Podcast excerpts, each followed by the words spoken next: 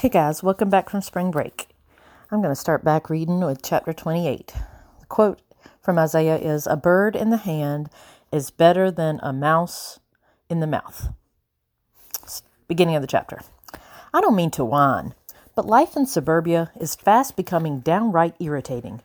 I'm attempting to scamper home to the Brophy's ramshackle abode from my new friend Haley's house when I see something on the lawn in front of me that makes me tremble in fear.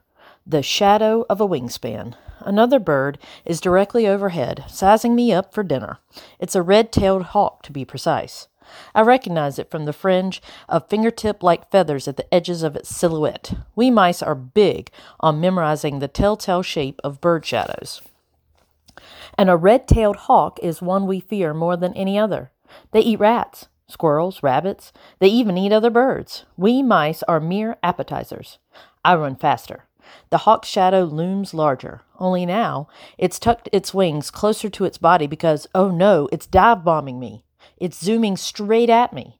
I believe I would be out of my mind petrified right now, but unfortunately, I don't have the time. Dear Mouse God, please help. It's close and coming closer. With a painful clamp, the hawk snags me in its beak. I close my eyes. Goodbye, beautiful world. I really would have liked to see my family just one more time. Perhaps, if I am very lucky, the angels in Mouse Heaven will sing as sweetly as Michaela, and there won't be any killer cats or yappy dogs or red tailed hawks either. As I'm waiting for the snap of the beak, the chomp and the crunch that will signify the end of this life, I feel a weird, weightless sensation. I also feel the grass disappear from under my feet. The hawk isn't gobbling me down in two swift gulps because, surprise, it's carrying me skyward. I pry open one terrified eye. I'm flying. Flying is magnificent. Something I've only ever done in my dreams. But since they were my dreams, there wasn't a mouse munching bird of prey along the, for the ride, as there is in this nightmare. Suddenly, we are climbing higher and higher, faster and faster, Oh no! My whiskers are flapping in the breeze. My blue fur is ruffling furiously. For once, I'm glad I probably taste so good that the hawk won't drop me, because it's a long way down to the ground. Then the hawk angles its wings. Now we're plummeting even faster than we climbed. Down, down, down. We're swooping into the branches of a leafy oak tree. The leaves slap and flap at us as we plunge through their dark, green darkness. And then the hawk opens its jaws. I drop like a rock without a parachute. For a second, I wonder if the hawk is playing with me like that evil cat Lucifer did, dropping then catching me like a toy. But no, the hawk is sailing away, leaving me to plummet all by myself. My descent becomes extremely rapid. I'm the one dive bombing now, straight for a bumpy crook of a tree branch.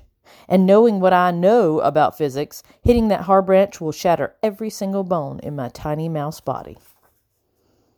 Chapter 29. If it's not one thing, it's somebody's mother. It's a miracle. I don't die. My body doesn't slam into the rock hard branch. I make a soft landing.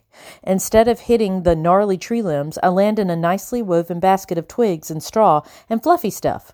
Well played, I want to say to the hawk, feeling giddy with relief and happiness. A perfect shot. Goal. But then I hear a frenzied chorus of chirping. Uh oh. I turn around. I'm surrounded by fuzzy chicks with their mouths wide open. This close up, they look like hungry dinosaurs made out of snow. I realize far too late why the marauding hawk just dropped me here. I'm in its nest, and I'm to be supper for its fuzzy headed, big eyed babies. How very maternal of the hawk to go out and fetch supper for its chicks. Her instinct to nurture newborn life is very touching, unless, of course, you happen to be the supper. One of the cute little hawk chicks actually lunges at me. His instincts are kicking in, too. Baby see mouse, baby eat mouse. I dodge his beak. He snaps nothing but air as I scoot to the edge of the nest. Now two of the other cheeks, chicks shuffled forward and bob their pointy beaks at me. I shout one of the first human words I ever mastered Stop! Oops, I think I scared them. All the chicks start chirping and crying. I have to cover my ears. Their screeches and squawks are more piercing than, piercing than anything I've ever heard inside a mouse nursery, even right before nap time. While the baby birds are busy shrieking about the mean, yelling mouse their mommy dropped into their playpen, I seize my moment. I hop out of the nest and sink my claws into the bark of a nearby branch. Oak bark is good for scampering, lots of traction. I scoot along that branch, jump to another, and continue laddering my way down from the tree. Moving quickly, I always seem to run faster when I know I'm running for my life. I reach the ground in twenty very rapid heartbeats. I can see the Brophy house. It's such a mess. It's hard to miss. There's a pickup truck parked in the driveway. It has some kind of low roof on its back like a turtle shell. I suppose this means Mr. Brophy is home and that the family will soon be dropping mass quantities of incredible edibles under the dining room table again. I scurry across the street.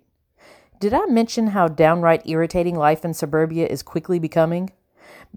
Because guess what's racing across the roadway with me? That's right, the same winged shadow. Mommy Hawk is after me again. No do overs, I want to scream, but I don't. I'm too busy hightailing it to safety. Fortunately, the Brophies aren't big on mowing their lawn. The swaying grass has grown nearly as high as their porch.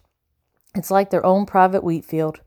The circling red tailed hawk, even with its excellent vision, loses sight of me as I slowly crawl, crawl along on my belly. There is also a nice breeze blowing that makes the whole field of weeds sway like waves in the ocean. My movements aren't giving away my position. Mommy Hawk abandons her quest. I see her soar off, searching for fresh prey. Maybe I will li- live to see another day. Then again, maybe not. When you're a mouse, your chances for survival on any given day are always a little iffy.